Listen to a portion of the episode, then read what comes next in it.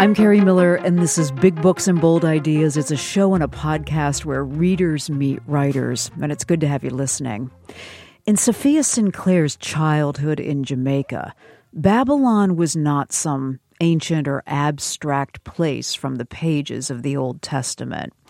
For her father, it was a burning, breathing wilderness where all that was wicked and impure existed. And as Sinclair would learn, eventually she would come to symbolize Babylon in her father's eyes.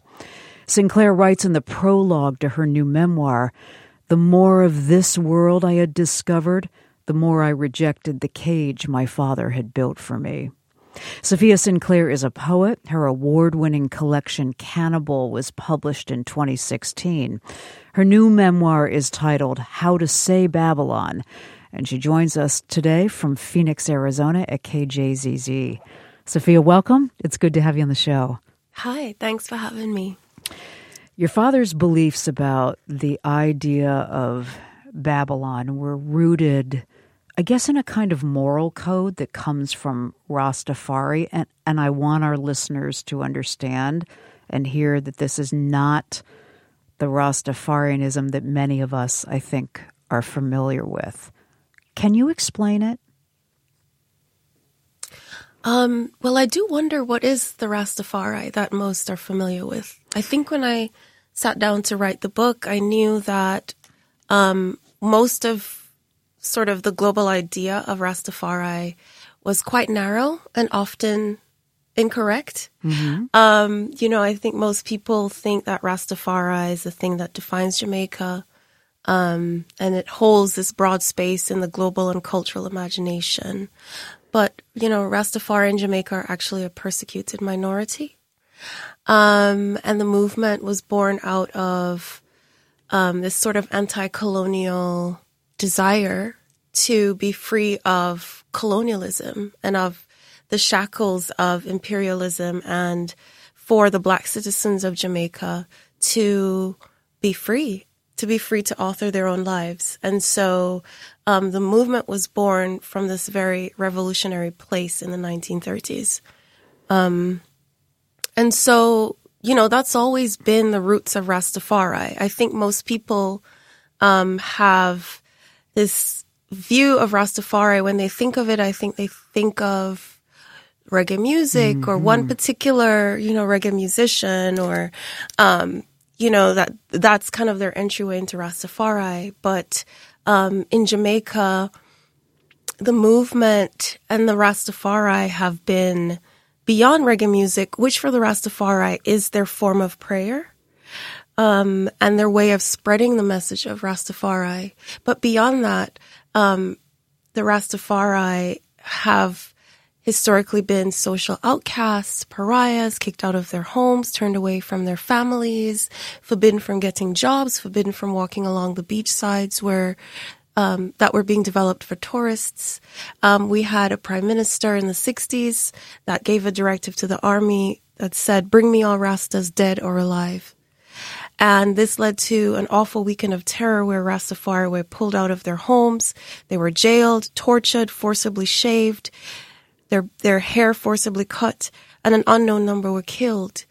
And so, you know, a, a lot of this, um, isolation that the Rastafari felt and a lot of the struggle and strife that they went through from the very beginning of the movement led to this, um, I think a kind of paranoia, a kind of seclusion, mm-hmm. um, and this, and it's grounded in this idea that anything that is against the Rasta man, anything that is of, you know, the Western world, Western ideology, capitalism, slavery, colonialism, racism, what Rastafari call ism and schism, they they call that Babylon. You know, I didn't realize until I read your memoir that Rastafari was also intertwined with a with a proud history in Africa that encompassed the one-time emperor of Ethiopia, who actually at one point visited Jamaica. Do I have all of that right? Yes, that's right. Um, yes, so you know, right at the beginning of the movement, Marcus Garvey, who's a Pan Africanist, revolutionary abolitionist, in one of his final speeches, he said, Look to Africa for the crowning of a black king, for he shall be the Messiah. And a street preacher in Jamaica Leonard Percival Howell heard this speech that Garvey made around the same time that Haile Selassie was being coronated in Ethiopia Mm-hmm.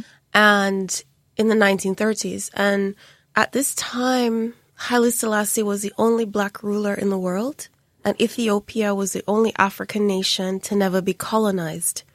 And so Howell said he saw Haile Selassie and said, This is the man, this is him. You know, in Haile Selassie, the Rastafari movement found you know, an aspirational figure of, of a black ruler in a nation that had never been shackled by colonialism. And the movement kind of hardened around the man. Um, even though he himself was an Orthodox Christian, but he represented to them, you know, the, as he was the Black Messiah. Um, he was, you know, descended from the Solomonic dynasty. And when he, he did visit Jamaica, three decades after the founding of the Rastafari movement in 1966, he arrived. And I mean, it was, it was this great moment in Rastafari lore, right? When Haile Selassie arrives at the airport, every single Rastafari on the island crammed the airport in Kingston to see this man they believed to be God. And, um, you know, when when Haile Selassie finally stepped off the plane, at this time he was kind of a frail 74 year old man, and he looked at more than a hundred thousand Rastafari in front of him. He wept. Um, but yeah, so the roots of Rastafari have always been grounded in in sort of Pan African Mm. beliefs, in repatriation to Africa, in Black pride, in um, the idea of unifying the entire African diaspora. Um, I- and this all hardened around Haile Selassie himself, yes. Yeah, I don't want to miss something that you've just said here, though, but which I thought was really interesting was, as you noted, he was an Orthodox Christian. Rastafari, Rastafari is how Rastafari. Rastafari, thank you, diverges from Christian belief, doesn't it? It does. um, I mean, I th- I think most Rastafari would say that it does. I mean, I'm not a religious scholar. I feel like I had to become almost a Rastafari scholar from scratch in writing the book. Um, there is no written word for Rastafari, so there really is no way to sit down and trace theologies. Um, but when Haile Selassie arrived in Jamaica, he did say to the Rastafari, I am not God. Um, I'm just a man. But to the Rastafari, only God himself would deny his divinity. So him saying that only for them solidified their belief that he in fact was divine. Um, yeah, but I think the Rastafari um, see themselves as very much separate from any sort of Christian ideology. And in fact, they see Christianity as part of Babylon. Even though a lot of their terms, Babylon itself is a biblical one. exactly. That was also kind of confusing. That comes right out of the Christian Bible. Yep. Um, I think a lot of their rejections of Christianity come from, I think, the westernization of Christianity and the King James version of the Bible. Um, you know, that's what I was always told when I was growing up. It's it's uh, intriguing to hear you say to write the memoir, you felt like you had to become a Rastafari expert in some ways. I mean, you grew up surrounded by the the orthodoxy of Rastafari, right? Because your father followed that. And yet to write the book um, what you felt like you you didn't know enough about about the actual beliefs of it or what did you have to learn to be able to to put this into the memoir I mean, I wouldn't even say there was an orthodoxy. I grew up um, being told by my father, this were the, these were the rules. This is the way the world was, which is the way he saw it, and there was no other way to see it. Um, and I think in each Rastafari household, each Rasta brethren is the head of his own household and interprets the different tenets and livity. Uh, that's what they call it, livity of Rastafari, um, in their own way. Mm-hmm. And so there is no one united, as I said before, no one united text, no one united sect, no one, you know, way of thinking about Rastafari. There's certain rules that I think are similar across the three different sects of Rastafari. Um, but my father never sat me down and said, here are the three different sects of Rastafari, and here are their three different rules. He was like, this is the rule. Mm-hmm. And those mm-hmm. were his interpretations from each sect of what he took. So my siblings and I were never really told why we did the things we did. We mm-hmm. were just told we had to do them um, because we had to be the purest vessels for Jah, which is what the Rastafari call Haile Selassie. This may um, this might clarify for for listeners, but you write that your father exerted a kind of all knowing control over the household, and you put it this way Living in a Rasta household was like being at a constant church, except the scripture was as variable as the sky. My father was both the God of the sea and the God of the sun. So when you say variable, did the rules change without warning? Was your father following some kind of internal moral code? How would you describe that? Yes. I think he followed his own internal moral code. He was a very militant Rasta brethren. He had his ideas about the world, how women should be, how men should be, what the world should be like, and what parts of the world were evil, what parts of the world were Babylon. Um, sometimes that shifted. Sometimes we never knew what was the thing that made him angry or what was the thing that, um, you know, went against his moral code. You know, there are some things that are that were specific. For example, we had to eat a specific diet called Ital, which the Rastafari eat, which is um, even more restrictive than a vegan diet. You know, it was it was like no meat, no eggs, no fish, no dairy, um, but no salt, no pepper, no sugar, you know, there is there's like additional things. It was very much like an ascetic mm-hmm. um, way of living. Um, you know, everybody, mo- all Rastafari grow their dreadlocks, which is seen as a sacred marker of the Rastafari, a signal to the world that you are rooted in your Rastafari faith. Um, and then the, the other rules that were absolute were the ones put on the girls and the women. So my sisters and I were forbidden from wearing pants or shorts. We had to wear long skirts, long dresses that covered, you know, our our arms and our knees. Um, we had to. We couldn't wear jewelry. We couldn't pierce our ears. We couldn't wear makeup. Those were all seen as the vain trappings of Babylon. Um, and there were some women in Rastafari who had to cover their hair. For a long time, my mother wore a tie head to cover her hair. Mm-hmm. There were some women who were forbidden from um, being in the kitchen when they were menstruating, um, and this is a different sect of Rastafari that that followed mostly those beliefs. Um, but Rastafari men believed that women, some Rastafari brethren believe that women who are menstruating were unclean. And so, you know, there were some rules that that were kind of similar across all different sects of Rastafari and some that were different. It just differed from um, brethren to brethren. And a lot of the Rastafari wisdom itself was passed down from brethren to brethren just by, um, just orally passed down by what they call reasoning. So they would sit around in this drum circle and they would, you know, they would reason. It's kind of philosophical discussions they call reasoning. And then sometimes they would invite the young boys in and say, come, come and listen to this. Um, but women weren't ever invited into the reasoning. So a lot of um, the information about Rastafari was never passed down to me.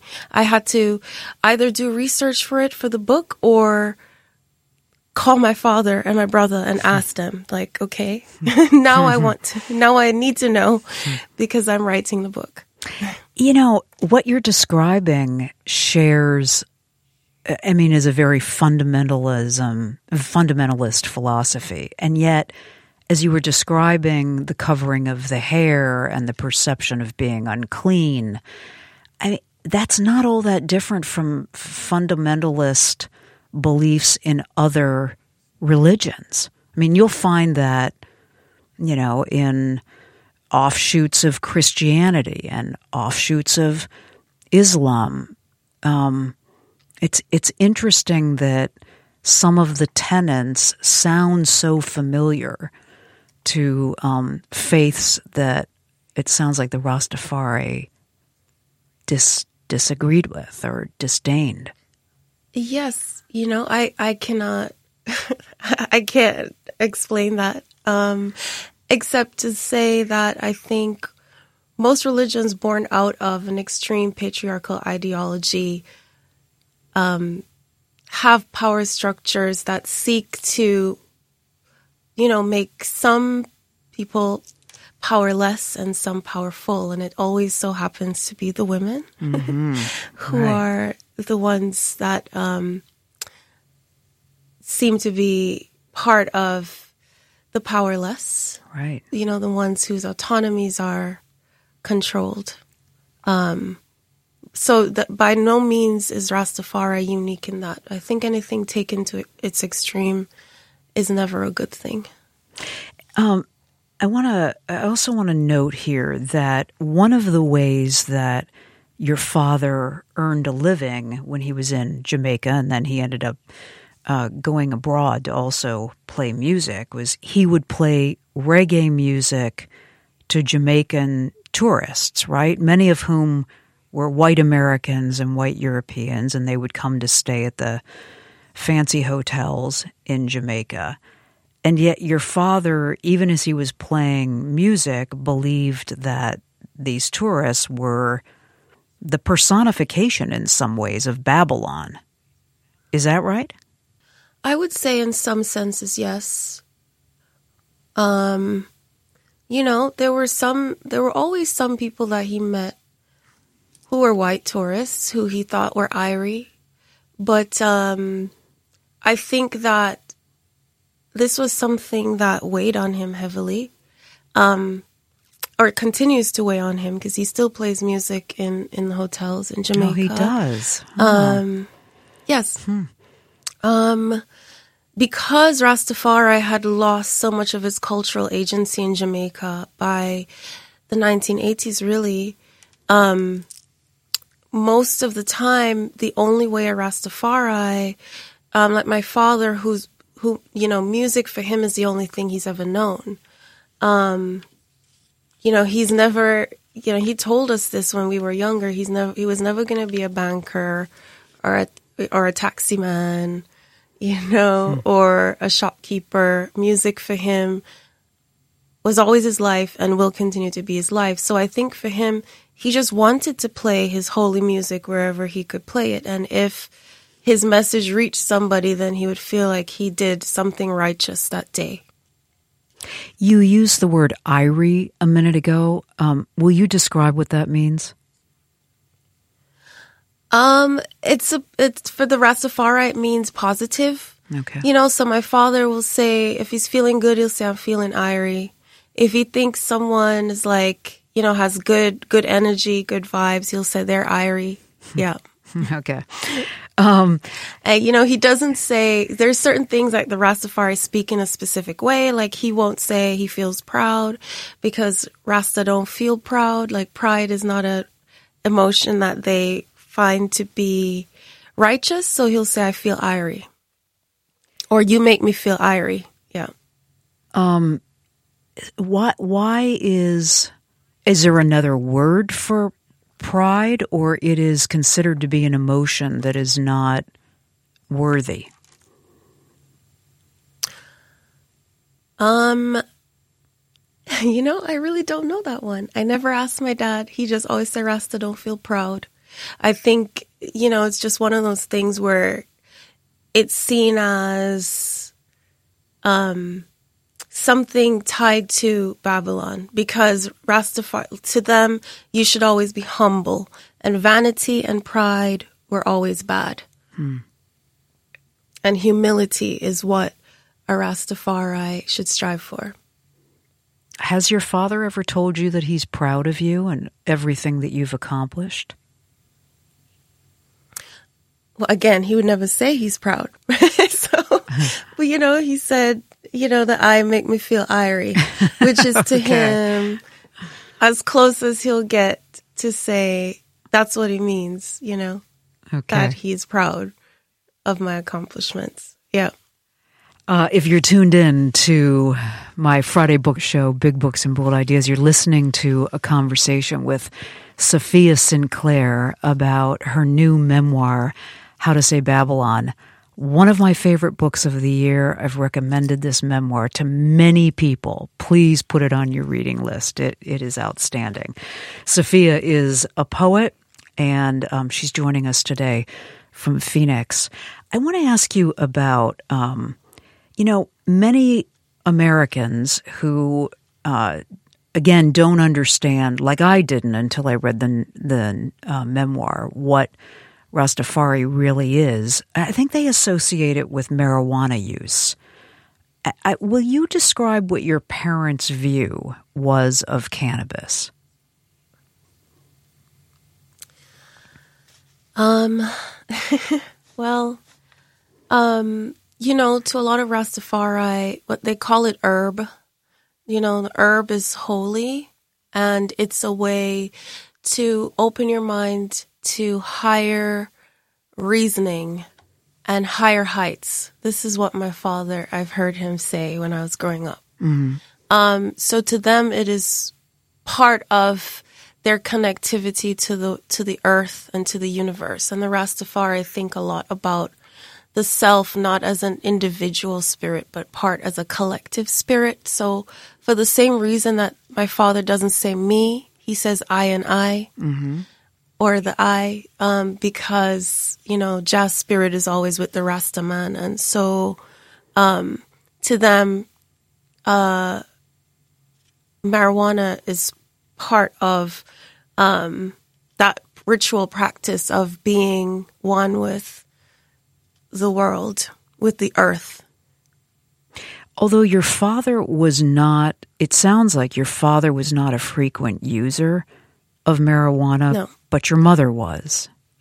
Yes, he was not. Um, I think he had a bad reaction when he was younger and just never smoked in when I was growing up.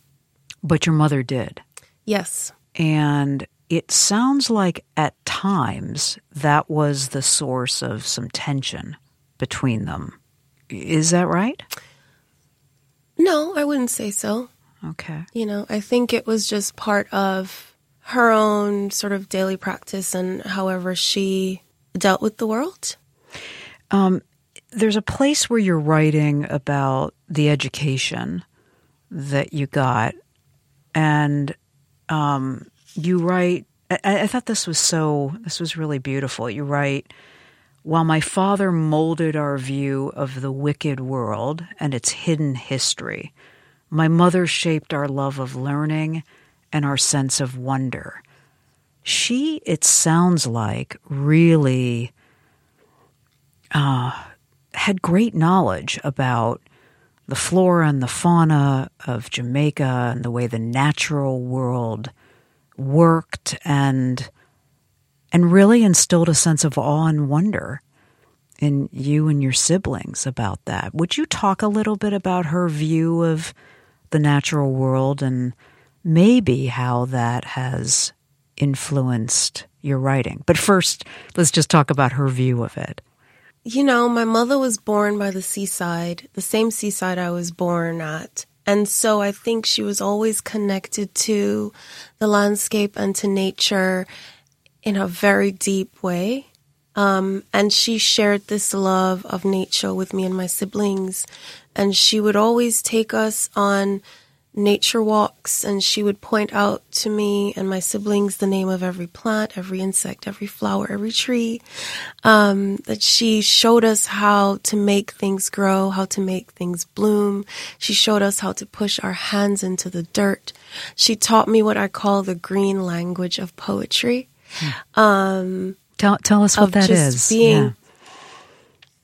Just having a love of of the land that we live in and and to respect the earth in a in a way that you, you know is less of um, thinking about it as ownership or destruction, but as being one with it, as being part of it. And I, you know, I found that so um, important to me when I when I started writing poetry because I began writing poetry about nature, about the you know the trees I loved, the land I loved, and that all came from my mother. Um, same similarly with the sea. There is no idea, no thought, no line that I write without first thinking about the heartbeat of the Caribbean Sea behind it. Um, and it was my mother who gave me this love of the sea as well, who taught me to read the sea like a poem. And so, yes, when I was writing the book, I realized my mother actually molded me into the poet that I am today.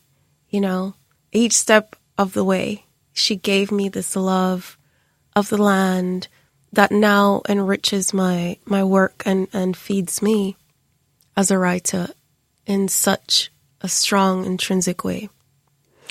Um, I recently interviewed the poet Major Jackson. Have you met him? Mm-hmm. Mm. Yes. Um, yeah.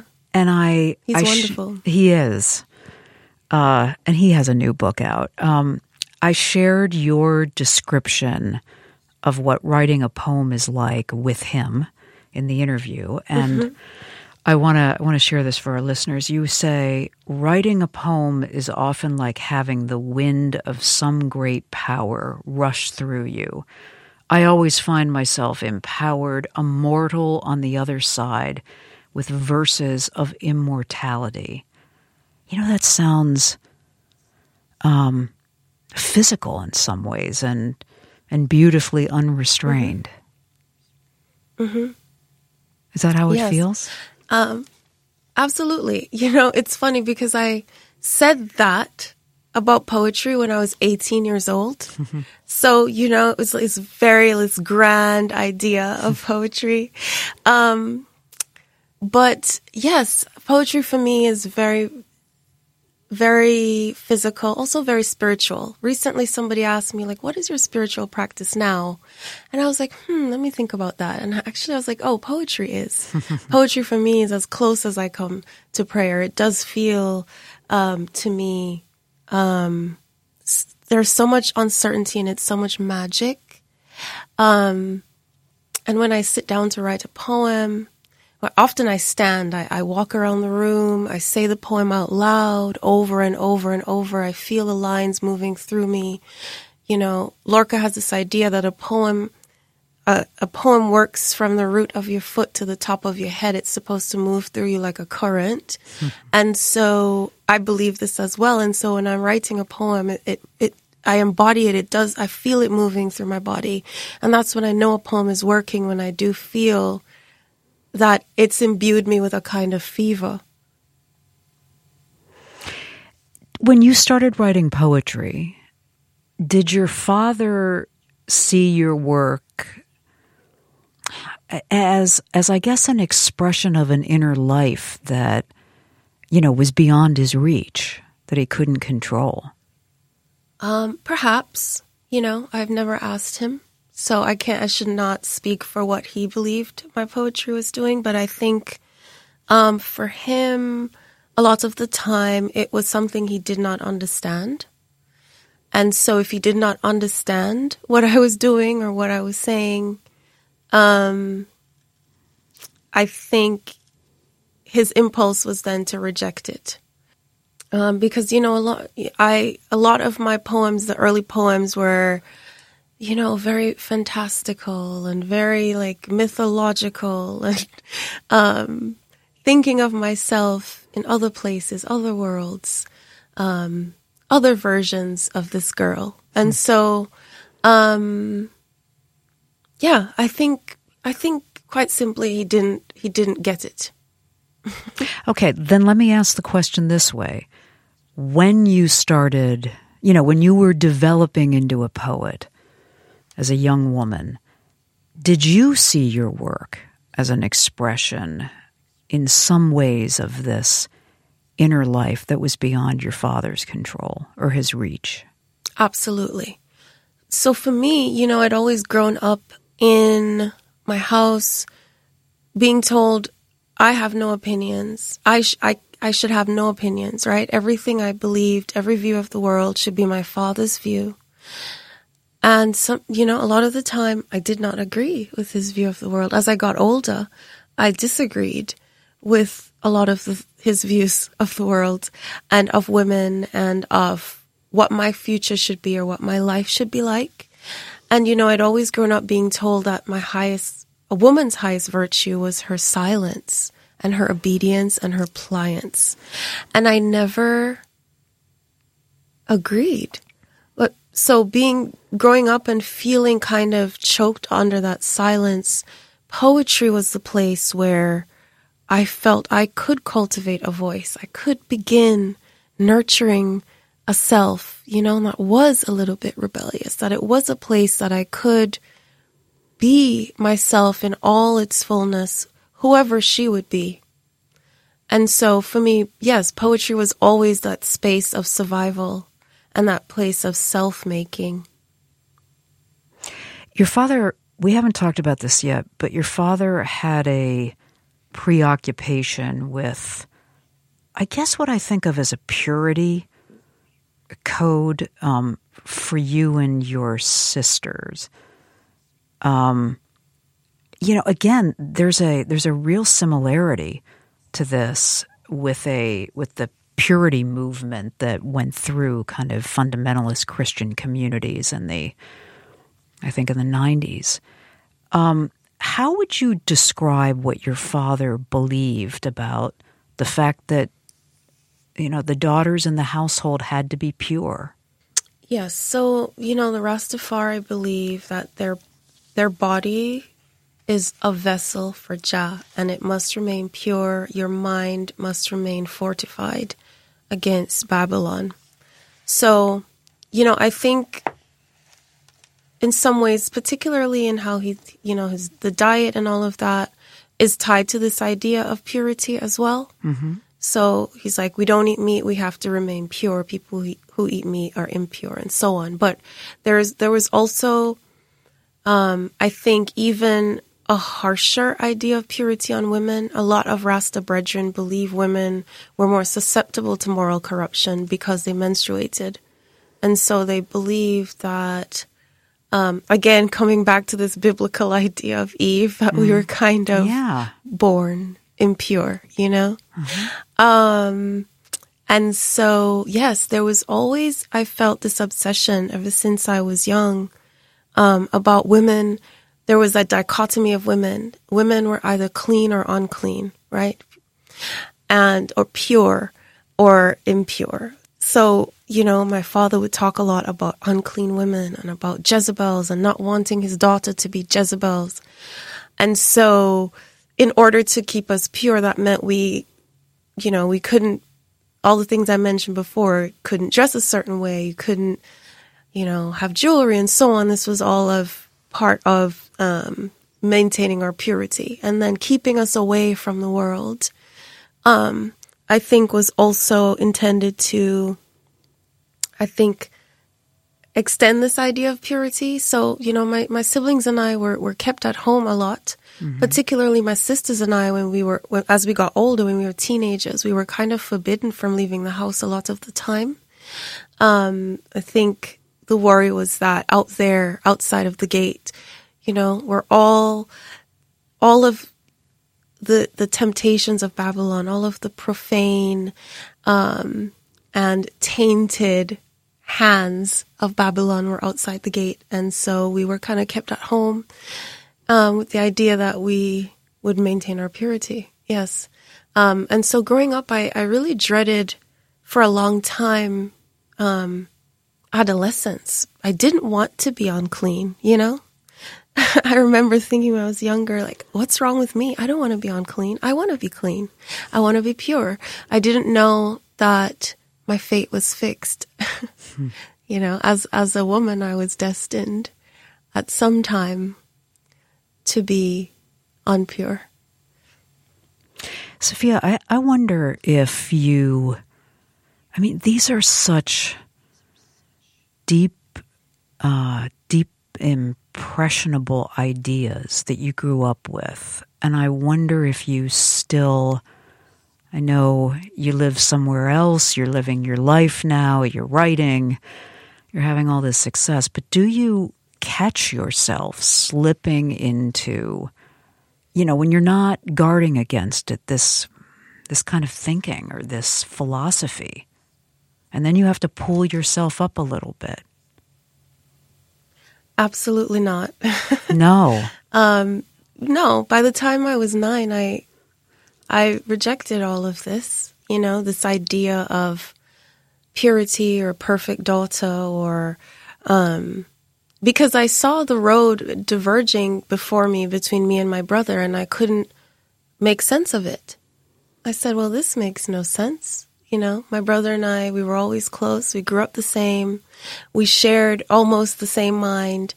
And at, at you know, around nine, I began to see um, that what he was being groomed to become was different than me. And, and I began in my mind to reject all of these tenets of Rastafari.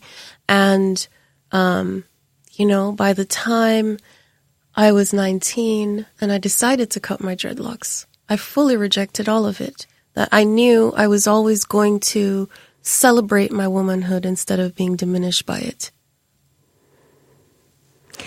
Uh, would you read an excerpt and we should say um, that this is a time your father was invited to come to Japan to play music and he comes home and he finds the household somewhat changed, maybe, while he's been gone. Um, is there anything else you want to say ahead of this excerpt? I think it wasn't the household that changed, it was he who ah. changed. I think that he went to Japan with big dreams and those dreams didn't quite manifest. And I think something soured in his personality after that for a very long time. Things weren't always like this before. So, you know, my siblings and I a lot, a lot of the time think of our lives before Japan and after he went to Japan. Hmm. I came to realize that what my father wanted on his return from Japan was the perfect daughter. And when a Rasta man said daughter, he meant both his wife and his child, as my father called my mother his daughter when speaking to his Rasta brethren, who also called their partners their daughters. For the men of Rastafari, the perfect daughter was everything a woman was supposed to be. The perfect daughter was whittled from Jah's mighty oak, cultivating her holy silence. She spoke only when spoken to. The perfect daughter was humble and had no care for vanity. She had no needs, yet nursed the needs of others, breastfeeding an army of Jah's mighty warriors. The perfect daughter sat under the apple shade and waited to be called, her mind empty and emptying. She followed no God but her father, until he was replaced with her husband. The perfect daughter was nothing but a vessel for the man's seed, unblemished clay waiting for Jah's fingerprint. You're old enough now to help out in the kitchen, my father told me, making quick work of whittling me. That I need to learn from your mother. Watch how she carries herself. I watched my mother and found in her long silences something potent waiting to be said, like the anxious moment before thunder. But no matter how much I longed for it, she never thundered. She never spoke her mind or disagreed with my father. She smoked and breastfed Shari. She smoked and spared me from the tedium of kitchen work. She smoked and woke up before dawn to cook all our meals and hand wash our clothes, folding them away afterward like her thoughts in the back of the chest of drawers, untouched. She was the perfect daughter.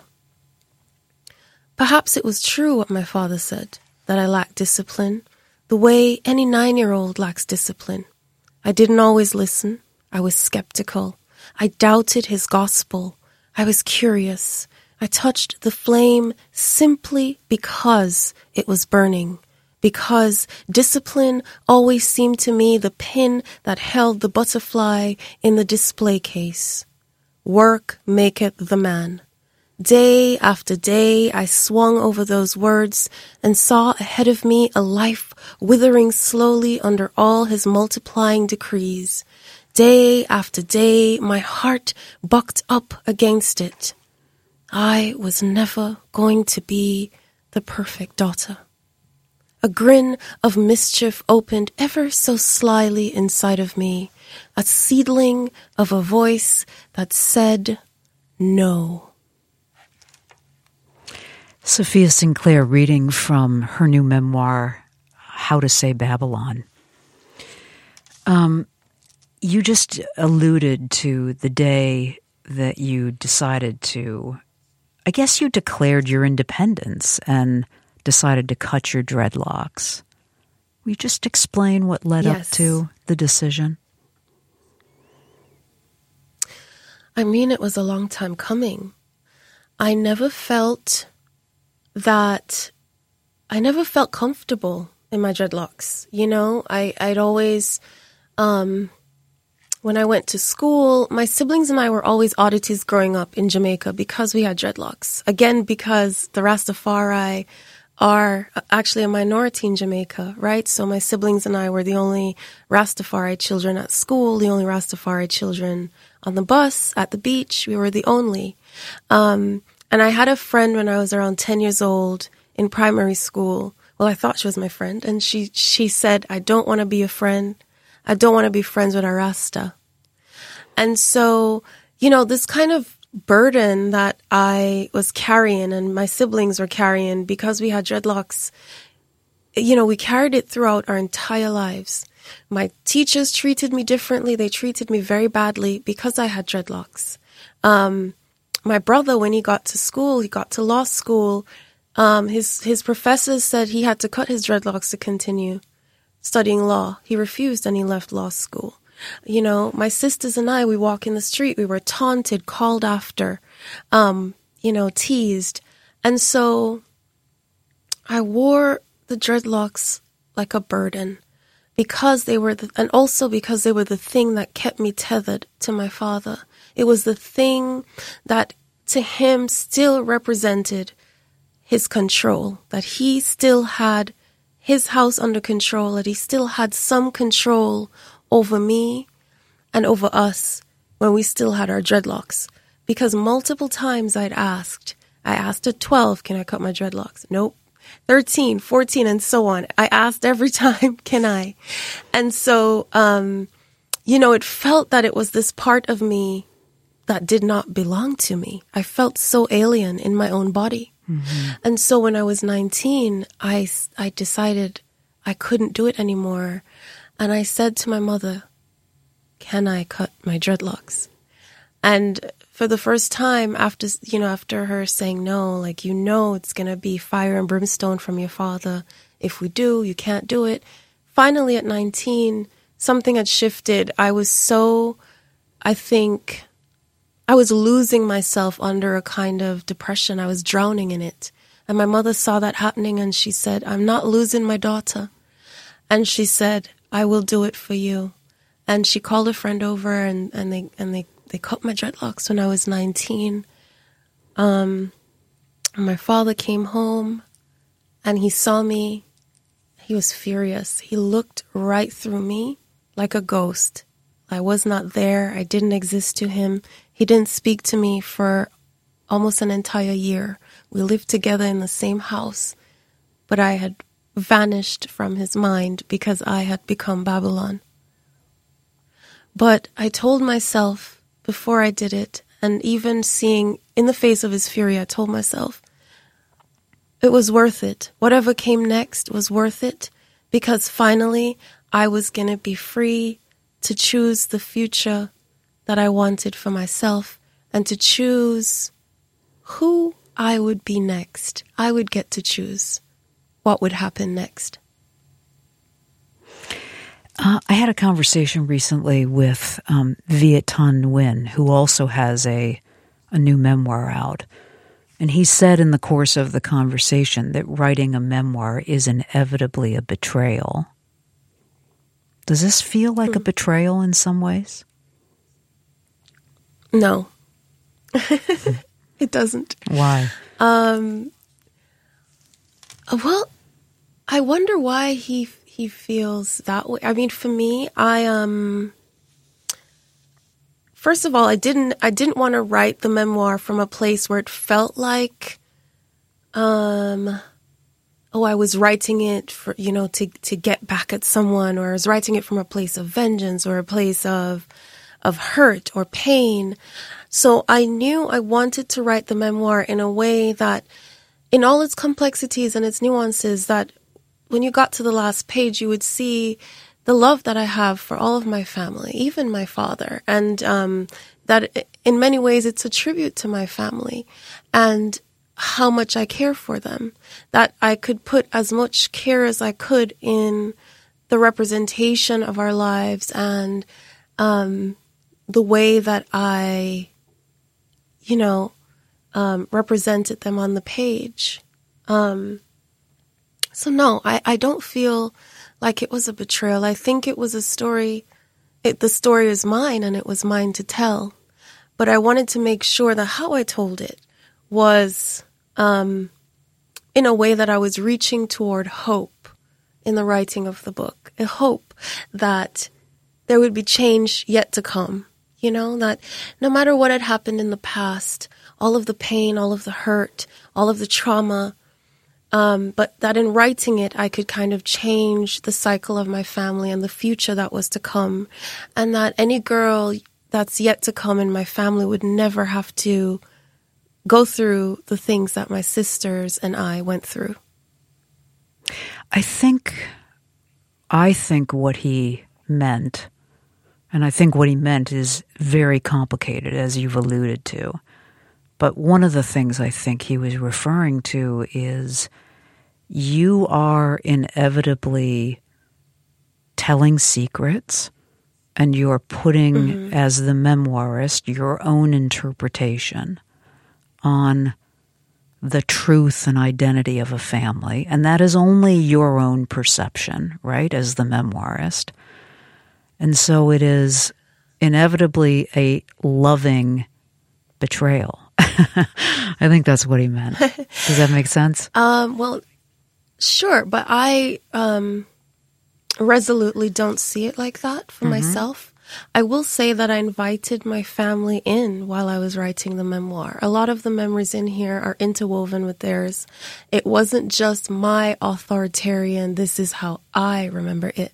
Mm-hmm. You know, I, I always ask my siblings, how do you remember it? Or do you remember this place? Or when did we live here? Or when did we live there? Or, you know, I, I, I recorded interviews with my parents, long interviews with my father about his own childhood, his own life, why he chose Rastafari. I gave him a chance to tell his own story of coming to Rastafari.